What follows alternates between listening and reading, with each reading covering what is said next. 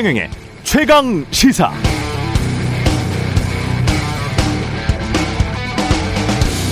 네, 지난 주말에 대형 서점에 갔었는데요. 비슷한 공간에 놓인 책 두 권이 눈에 띄었습니다. 한 권은 윤석열 시대. 앞으로 잘 나갈 것 같은 사람들 주목할 파워 엘리트를 소개해 놓은 책이었고요. 책 속에는 윤석열 당선자의 인생과 그 궤적 속의 주요 사진들도 있었는데요. 2019년 7월 당시 검찰총장이었던 당선자와 당시 민정수석이었던 조국 서울대 교수 두 사람이 서로 웃으면서 이야기를 나누는 사진 한 컷. 이게 참 인상적이었습니다. 그리고 윤석열 시대의 개막을 알리는 책 옆 옆에는 조국 교수의 사회권이 보장된 선진국을 향한 재언이 담긴 책이 있었는데요.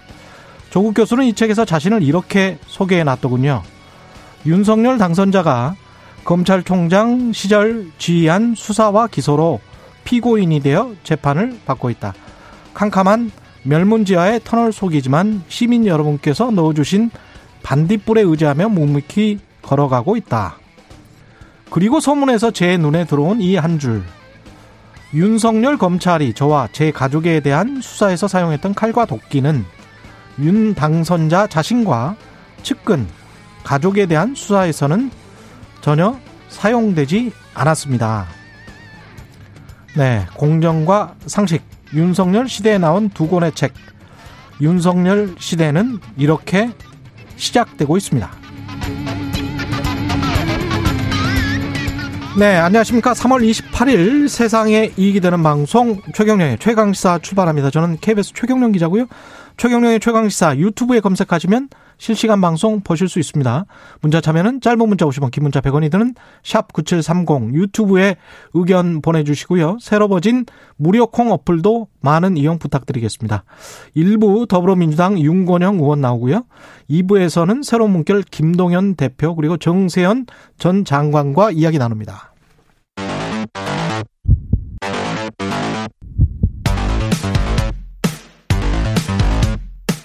오늘 아침 가장 뜨거운 뉴스 뉴스 unboxing 네, 뉴스 unboxing 시작합니다. 민동기 기자, 김민아 시사평론가 나오셨습니다. 안녕하십니까? 안녕하십니까? 예, 김민아 시사평론가는 얼굴로 본 거는 한 2주 만에 본 거죠, 우리가 지금. 그렇죠. 순차적으로. 순차적으로 네. 감염이 돼서. 감염이 돼서.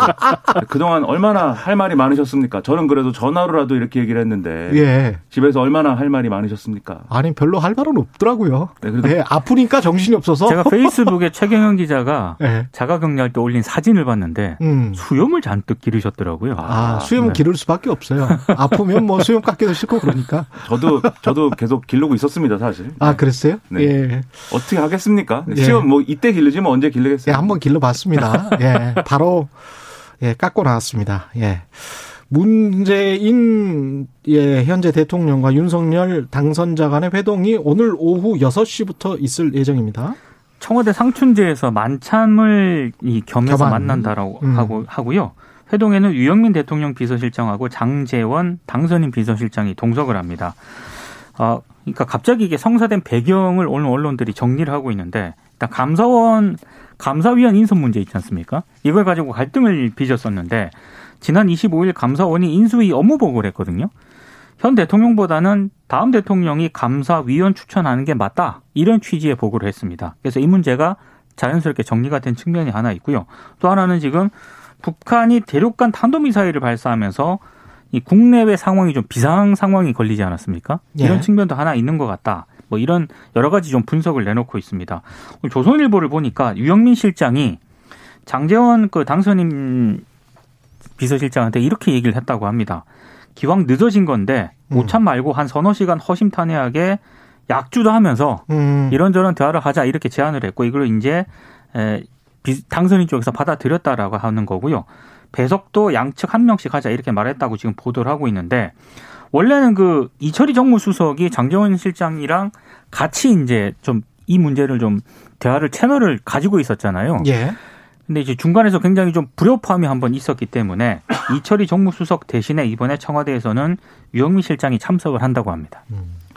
이게 뭐 말씀하셨듯이 60대 남성 두 사람이 저녁을 먹는다. 예. 반드시 이제 술을 먹게 됩니다. 맛있는 거 많이 먹고 그러면 기분이 좋아지고 기분 좋아지면 또 뭐랄까요 회의 내용도 좀 훨씬 더 생산적이 될 수도 있고 그런 거 아니겠습니까 우리가? 그렇죠. 그리고 이제 배석자들이 있지만 예. 이 배석자들은 어쨌든 두 분 간에 어떤 공식적으로 해야 될 얘기들을 정리하고 공식적으로 어, 이 두 분이 이런 얘기를 했다는 걸 밝히기 위해서 있는 거고 음. 정말 속 깊은 얘기는 이제 뭐 공개적인 자리는 이 정도 하고 나가시오라고 해서 비공개 자리에서 할 수도 있는 거거든요. 예. 근데 또 윤석열 장선이 상당한 애주가 아니겠습니까? 네, 상당히 네, 어, 시간을 들여서 좀 음. 대화를 할 필요가 있겠다 생각이 들고요. 감사위원 문제는 이제 그렇게 봐야 될 것 같아요. 감사원이 얘기한 정확한 이제 그 말은 감사원의 업무 보고에서 이제 나온 얘기는 어, 감사위원을 새로 임명하는 데 있어서 그 새로 임명된 사람이 정치적 중립성 논란이라든가 이런 것에 이제 휩싸여, 휩싸인 상태면 음. 감사원이 어려우니 그게 아니고 신고 권력 간에 이제 합의를 통해서 인사를 하는 것이 바람직하고 그렇기 때문에 그런 인사일 때에야 감사원장이 제청을 할 수 있다.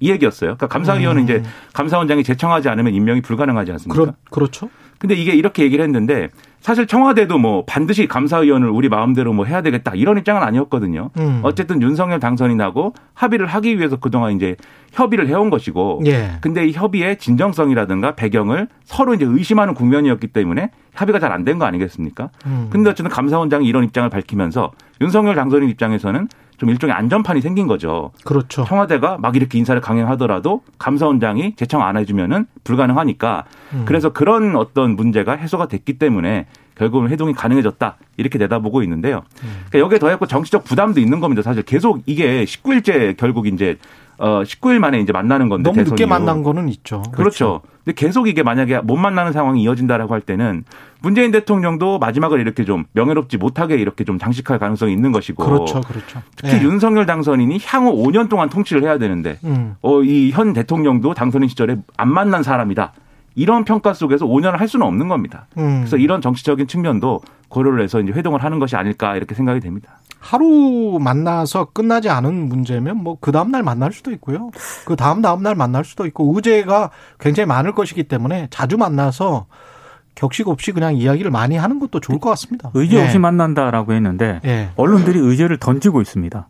아니 근데 사실 속 마음에는 무슨 어떤 의제가 있겠죠. 뭐 추경이라든가 예. 집무실 이전이라든가 그렇죠. 그거와 관련된 예비비 문제라든가 뭐 그전부터 계속 지금 논의가 되어 왔던 뭐 사면이랄지 그렇죠. 뭐 이런 네. 것들이 분명히 의제가 나올 텐데 네. 그 사면이라는 것도 결국은 사면의 명분도 국민 화합이라는 차원에서 그렇게 이야기를 하는 거잖아요. 그러면 국민 화합이라는 차원에서 다른 어떤 의제들이 충분히 또 나올 수 있는 것이고 그런 것들도 이야기를 해볼 수 있겠죠. 신문을 보다가 좀 재밌는 예. 게 인수위라든가 최근에 이제 당선자와 관련해서 여러 가지 단독 보도를 몇 개 했던 조선일보 있지 않습니까? 예.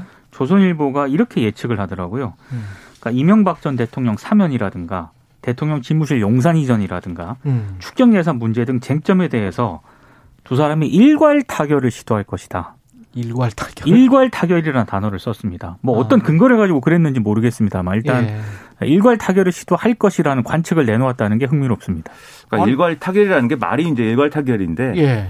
그뭐 서로 엄청난 이견을 가지고 이제 헤어지진 않겠죠. 만남 만남을 어쨌든 하는 거니까. 아니 그리고 국방부 청사로 이전하겠다고 하면 다음 대통령 당선자가 이전하겠다고 하면 그걸 말릴 수는 없잖아요. 그렇죠. 당연합니다. 예. 지금 이제 청와대가 계속 얘기했던 것은 예. 이전하는 것은 좋은데 문재인 대통령이 어쨌든 임기 마지막 날까지 여러 가지 위기 관리라든가 통수권을 행사해야 되는데 음. 그것에 이제 지장이 없는 그런 상황을 이제 어 만들어야겠고 그리고 그런 것이 가능한 상황 속에서 어떻게 이전이 가능할 것인지 얘기를 해보자 이런 거였거든요. 음. 그러니까 용산 이전에 반대한 바는 없는 거죠 청와대가 물론 이제 더불어민주당은 반대를 하고 있습니다. 국방부만 아니면 다 좋다 뭐 이렇게 얘기를 하는데 음. 그건 변론으로 치더라도 어쨌든 청와대가 반대할 수는 없는 거예요.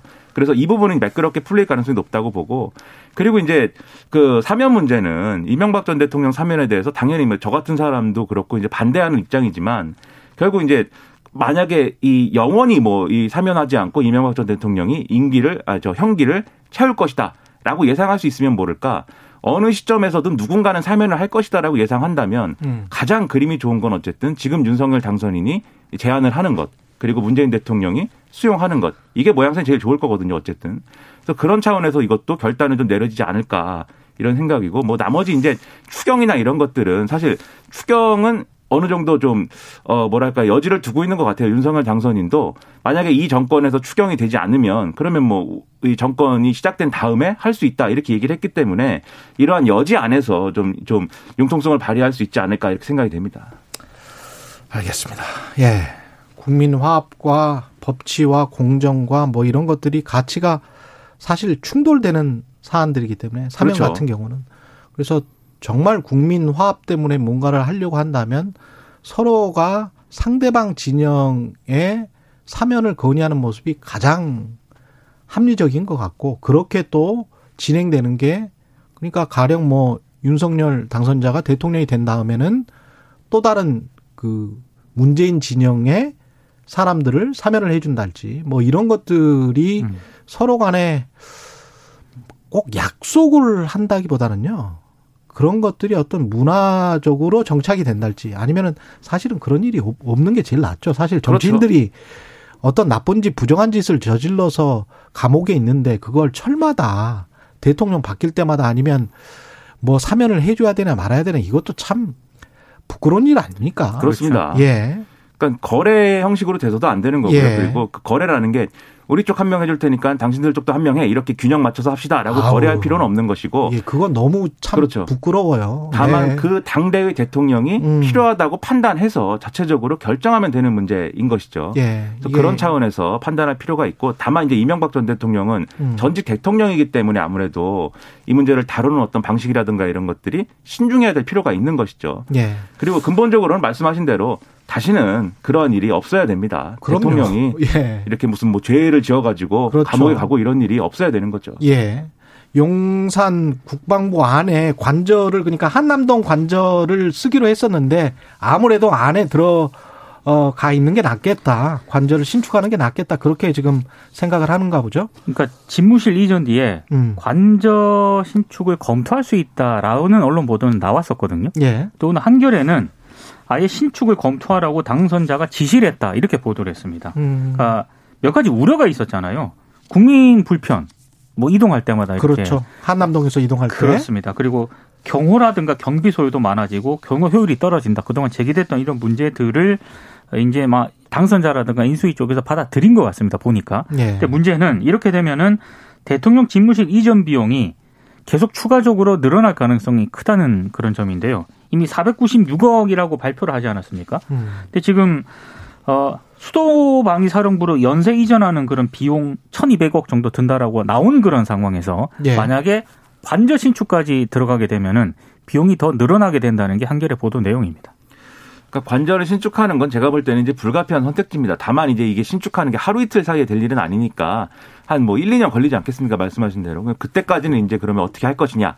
이 문제를 두고 그러면 뭐 한남동 공간을 쓸 것이냐, 뭐 어디다 어떻게 할 것이냐, 자택에서 출퇴근을 할 것이냐 이런 것들을 고민을 했던 것이고 결국 이제 관절 신축하는 데로 가면은 이제 비용 문제를 지금 말씀하셨듯이 계속해서 이제 늘어날 수밖에 없다 음. 이렇게 말씀하셨는데 그러니까 이게 비용 관련한 문제가 한쪽에서는 496억이라고 그러고 뭐 한쪽에서 1조 원이라고 그러고 뭐 어디는 5천억이라고 그러고 하는데 그러니까 사실은 이게 다다 틀린 말도 아닌 아니고 다 맞는 말도 아닌 거예요, 사실. 연쇄적으로 비용이 늘어날 수밖에 없는 거는 사실인 것 같아요. 그러니까 그렇죠. 496억이 확정된 액수다 이렇게 믿는 사람들이 있을까요? 그러니까 당장 이사를 하기 위해서 당장 예. 최단 기간에 써야 될 예산이 496억인 그렇죠. 거죠. 당장 이사하기 위해서. 예. 그다음에 이제 국방부가 이사하는 비용이랄지 그다음에 국방부가 그렇죠. 이사하면 또 합참이 또 이사하는 비용이랄지 뭐 이런 것들이 연쇄적으로 발생을 하니까요. 또 시스템도 네. 다시 정비를 해야 되는. 그렇죠. 네. 그런 네. 비용들은 당장의 이사 비용이 아니다라고 지금 당선인과 인수인은 주장하는 거고 특히 이제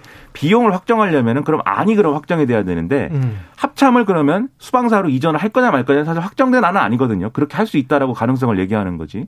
그래서 지금은 이제 숫자를 얘기하지 않고 있는데 다만 국민들이 이해할 때는 496억이 다는 아니다라는 거는 분명한 사실인 거죠. 지금 말씀하신 대로. 그리고 아마도 제 생각에는 뭐 1조 원까지는 안 가더라도 최소한 뭐 국방부가 주장했다가 하는 5천억이라든지 이런 숫자의 비용까지는 음. 총액 이제 나올 수 있는 숫자이기 때문에 그렇다고 한다면 제 생각에는 어 그냥 이제 청와대가 어, 또는 이제 대통령 집무실 이렇게 이전하는 비용이다라고 해서 예비비를 쓰거나 뭐 이럴 게 아니고 정확한 계획이나 이런 것들을 따로 이제 국민들 앞에 이제 밝히고 그런 어떤 전체 계획이나 이런 것들을 좀 이렇게 의견을 모아가지고 의견 수렴을 해가지고 예산을 어떻게 이 국회나 이런 데서 이제 처리하는 음. 그런 방식으로 일을 진행하는 게 더 효율적이지 않을까라는 생각이 좀 듭니다. 윤석열 당선자 쪽 그 편에서 제가 계산을 한번 해본다면 이런 그 반박도 가능할 수는 있어요. 그러니까 청와대를 공개함으로 해서 거기에 따른 어떤 시장 가치적인 사회적으로 혜택을 보는 그리고 주변 상권이 활성화되는 그리고 관광이 활성화되는 뭐 이런 거를 계산을 하면 그게 뭐 얼마가 될 수 있다. 또는 반대로 윤석열 당선자 측의 반대로 청와대를 쓰지 않았기 때문에 지금 사실은 원래는 그걸 그대로 쓰면 되는 거 아니에요? 그러면 그걸 사실은 또 비용으로 계산을 왜냐면 그거는 원래 썼었던 걸 안 썼기 때문에 음. 마이너스가 또 되는 거지 않습니까? 그래서 그런 것들 플러스 마이너스를 계산을 해보면 결국은 돈 문제가 아닐 수도 있다. 결국은 그 제시했던 것이 국민과의 소통이었기 때문에 국방부 청사로 가서 앞으로 5년 동안 소통을 잘 하면 이런저런 비용 문제는 글쎄요, 제가 볼 때는 청와대가 개방이 되고 그것과 관련된 경제적인 어떤 효과랄지 뭐 이런 것들이 또 계산이 되면 전혀 또 다른 이야기가 나올 수가 있기 때문에 꼭 그렇게 돈 문제로만 볼 거는 아니라고 봅니다. 근데 그렇죠. 딱 하나 소통을 하러 간다 그랬거든요. 그러면 소통을 해야 돼요, 5년 동안. 그거를 우리는 유심히 보면 되는 것 같고요. 예. 그러니까 그 약속을 지키리라고 저는 봅니다. 그러니까 지금 예. 말씀하신 그런 내용까지 다 포함해 가지고 예. 전체 계획을 그러면 국민들에게 줘야 되는 거죠. 음. 그걸 통해서 설득을 하고 국민들도 그러면 지금 이제 여론조사나 이런 걸 통해서 보면은 예, 용산으로 이제 대통령 집무실을 이전하는 문제에 대해서 국민적인 어떤 합의가 이루어졌다. 이렇게 보기엔 좀 어렵거든요. 그렇죠. 그러니까 합의가 네. 이루어지지 않았으니까 하지 말라 이게 아니고 음. 충분히 이해할 수 있도록 하고 설득할 수 있도록 하는 계획 전체를 좀 보여주고 그 과정도 소통이거든요. 그렇죠. 이끌어내야 된다. 예. 네, 그런 것들을 앞으로 해야 됩니다. 음. 인수위와 공수처의 간담회는 연기가 됐습니다. 공수처는 간담회를 내일 갖기로 예정이 돼 있었거든요. 근데 일단 인수위 쪽에서는 여러 가지 일정 등을 이유로 간담회 날짜를 미루기로 결정을 했습니다. 공수처하고 지금 인수위는 약간 불편한 관계입니다. 왜냐하면 공수처는 윤석열 당선자와 관련된 그 고발 사건 있지 않습니까? 최근 고발 사건 두 건을 추가로 입건을 했거든요. 그러니까 지금 수사기관 대 피의자 관계라 돼 있기 때문에 요걸 한번 뭐 이런 관계로 봤을 때 좀 간담회를 연기한 것 자체가 이제 뉴스가 되는 것 같고 또 하나는 선관위는 간담회를 선관위 쪽에서 거부를 했습니다. 어, 원래 그 인수위 쪽에서는 이 중앙선관위와 어, 이번에 대선에서 좀 몇 가지 문제가 발생을 하지 않았습니까? 그걸 아마 간담회를 통해서 좀 물어보려고 했던 것 같습니다. 좀 문제 음. 문제도 삼으려고 했었던 했었던 것 같고 그런데 중앙선관위 쪽에서는 지금 6월 지방선거를 앞두고 있는 그런 상황에서 오해 소지가 있다. 그리고 음. 업무 보고를 한 사례가 지금까지 없다. 예. 이런 점을 들어서 어, 내부적으로 간담회 불참을 결정을 했다라고 지금 밝혔고 그러자 인수위 쪽에서는 어제 아, 감사원이 이번 지방선거가 끝난 이후에 선관위를 감사하겠다는 계획을 자신들에게 밝혔다는 점을 또 공개를 했거든요. 음. 그러니까 이게 정기 감사가 있고 특정 감사가 있지 않았습니까? 예. 이번에는 정기 감사다. 그러니까 무슨 정치적 배경이나 이런 게 있는 게 아니다. 이런 점을 강조를 하고 있습니다. 그러니까 업무 보고라는 게 각 부처라든지 관계 기관들이 이제 어 인수위에 이제 효율적인 업무의 인수인계를 위해서 이제 하는 거잖아요. 그렇죠. 이 이런 업무 보고는. 예. 근데 공처하고 중선관위는 지금 말씀하셨지만 인수위에 업무 보고를 해야 되는 뭐 이런 어떤 법적인 근거나 이런 게 없거든요. 그러니까요. 그렇기 때문에 이제 업무 보고는 할 수가 없는 건데 다만 그러면 업무 보고를 할 법적 근거가 없다고 해서 인수위하고 일절 뭐 도촉하지 않거나 음. 아무런 뭐 대화를 해도 하면 안 되는 것이냐. 이제 그건 아닌 그건 거죠. 그건 아니겠죠. 그러니까 네. 이제 간담회라는 형식을 이제 절충을 해가지고 지금 하고 있는 건데, 근데 이제 선관위는 특히 이제 선거를 앞두고 있는 상황이기 때문에 음. 이 선관위에 어떤 뭐 그런 얘기 할 거 아닙니까? 지난번에 선거 관리가 이렇게 됐는데 그것은 어 예를 들면은 그런 사례가 다시 발생하지 않도록 준비를 잘 하고 있습니까? 이런 수준 아닐 거거든요. 예를 들면 선관위의 인사 편향이라든지 뭐 이런 거를 이제 문제 제기를 할 건데 음. 그러면은 선거 그러한 이제 편향적인 선관위가 지방선거를 결국은 어쨌든 간에 지금 책임져야 되는 상황이지 않습니까? 음. 그런 논란이 커지는 것이 지방선거 치르는데 도움이 되겠는가 음. 이런 고민이 있을 거예요 선관위는. 음. 그래가지고 지금 더군다나 선관위원 인선하는 것도 사실 어 이 빈자리가 있어가지고 이게 또 이 이 청와대하고 회동이 안 되는 이유 중에 하나로 꼽히지 않았습니까? 한국은행 총재, 선관위원, 그다음에 이제 감사위원 두 자리 이렇게 네 개를 얘기했던 거잖아요. 예. 그러다 보니까 이제 중립성 문제나 이런 거를 지금 어 지금 의식을 하고 간담회 불참하고 있는 불참하겠다고 하는 것이 아닌가라고 생각이 되고 공수처는 사실 지금 말씀하신 것처럼 뭐 피의자 문제 뭐 이런 것들이 있긴 한데 전반적인 어떤 여러모로 수사기관 간의 이제 업무 분담이라든가 음. 서로 견제와 균형의 원리라든가 이런 것들을 또 가지고 새로운 어떤 어, 원리를 창출해야 될 필요도 있는 거거든요. 음. 그래서 단지 수사에 대한 걸 이제 물어보는 차원 그런 차원이 아니고 전반적인 어떤 구조를 어떻게 협력 체계를 만들어 나갈 것이냐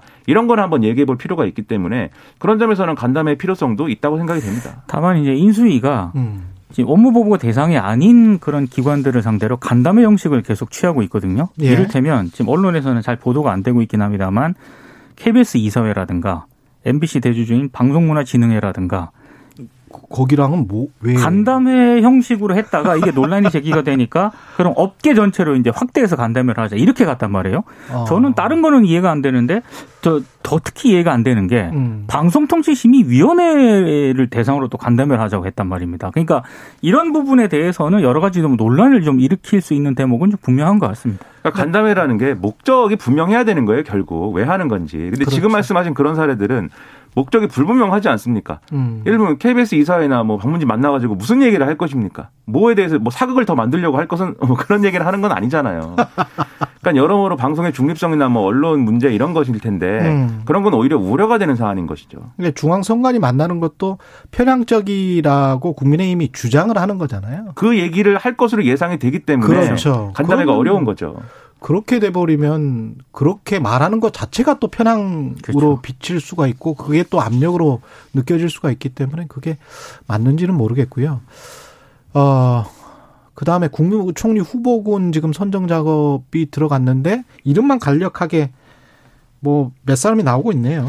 예. 언론들이 이거 이름을 계속 오르내리게 띄우는 거예요. 하는 것 같습니다. 예. 특히 이제 조선 동아일보에 언급된 이름들을 쭉 나열을 해드리면요. 음. 한덕수 전 국무총리, 예. 김한길 국민통합위원장, 음. 박주선 인수위 대통령 취임준비위원장, 그리고 아, 김황식 전 총리도 언급이 되고 있고요. 예. 뭐 진대재 전 정통부 장관, 윤중현 전 기획재정부 장관, 재계에서는 박용만 전 두산그룹 회장, 그리고 국민의힘에서는 김기현 원내대표하고 권영세 인수위 부위원장도 후보군으로 이름이 조선 동아일보에 언급이 되고 있습니다.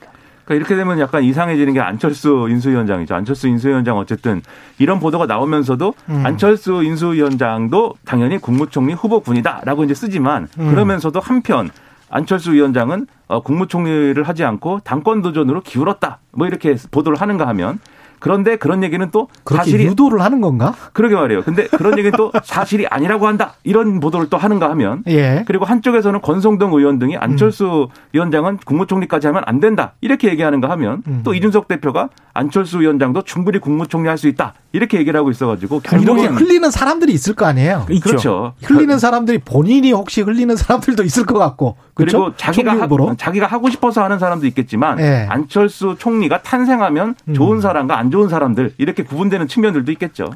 기자는 뭐 누군가로부터 지금 취재원이 있을 것이고 그 취재원은 국민의힘 뭐 민주당 쪽은 분명히 아니겠죠. 그렇죠. 그러면 국민의힘 쪽의 관계자나 인수위의 관계자일 가능성이 높고 그런 것들을 상상을 해보면서 뉴스를 소화하시는 게 훨씬 더 좋을 것 같습니다. 근데 이 점은 네. 제가 참고사항 말씀드리면 음. 과거에 이준석 대표가 이태규 의원하고 국민의당하고 합당 협상할 때 음. 안철수 총리는 어려울 것이다 이렇게 얘기한 적도 있어요. 네, 여러모로 왜 이런 얘기가 나올까 상상을 많이 해보시기 바랍니다. 뉴스 unboxing 민동기 기자 김민아 시사평론가였습니다. 고맙습니다. 고맙습니다. KBS 일라디오 최경영의 최강시사 듣고 계신 지금 시각 7시 44분입니다.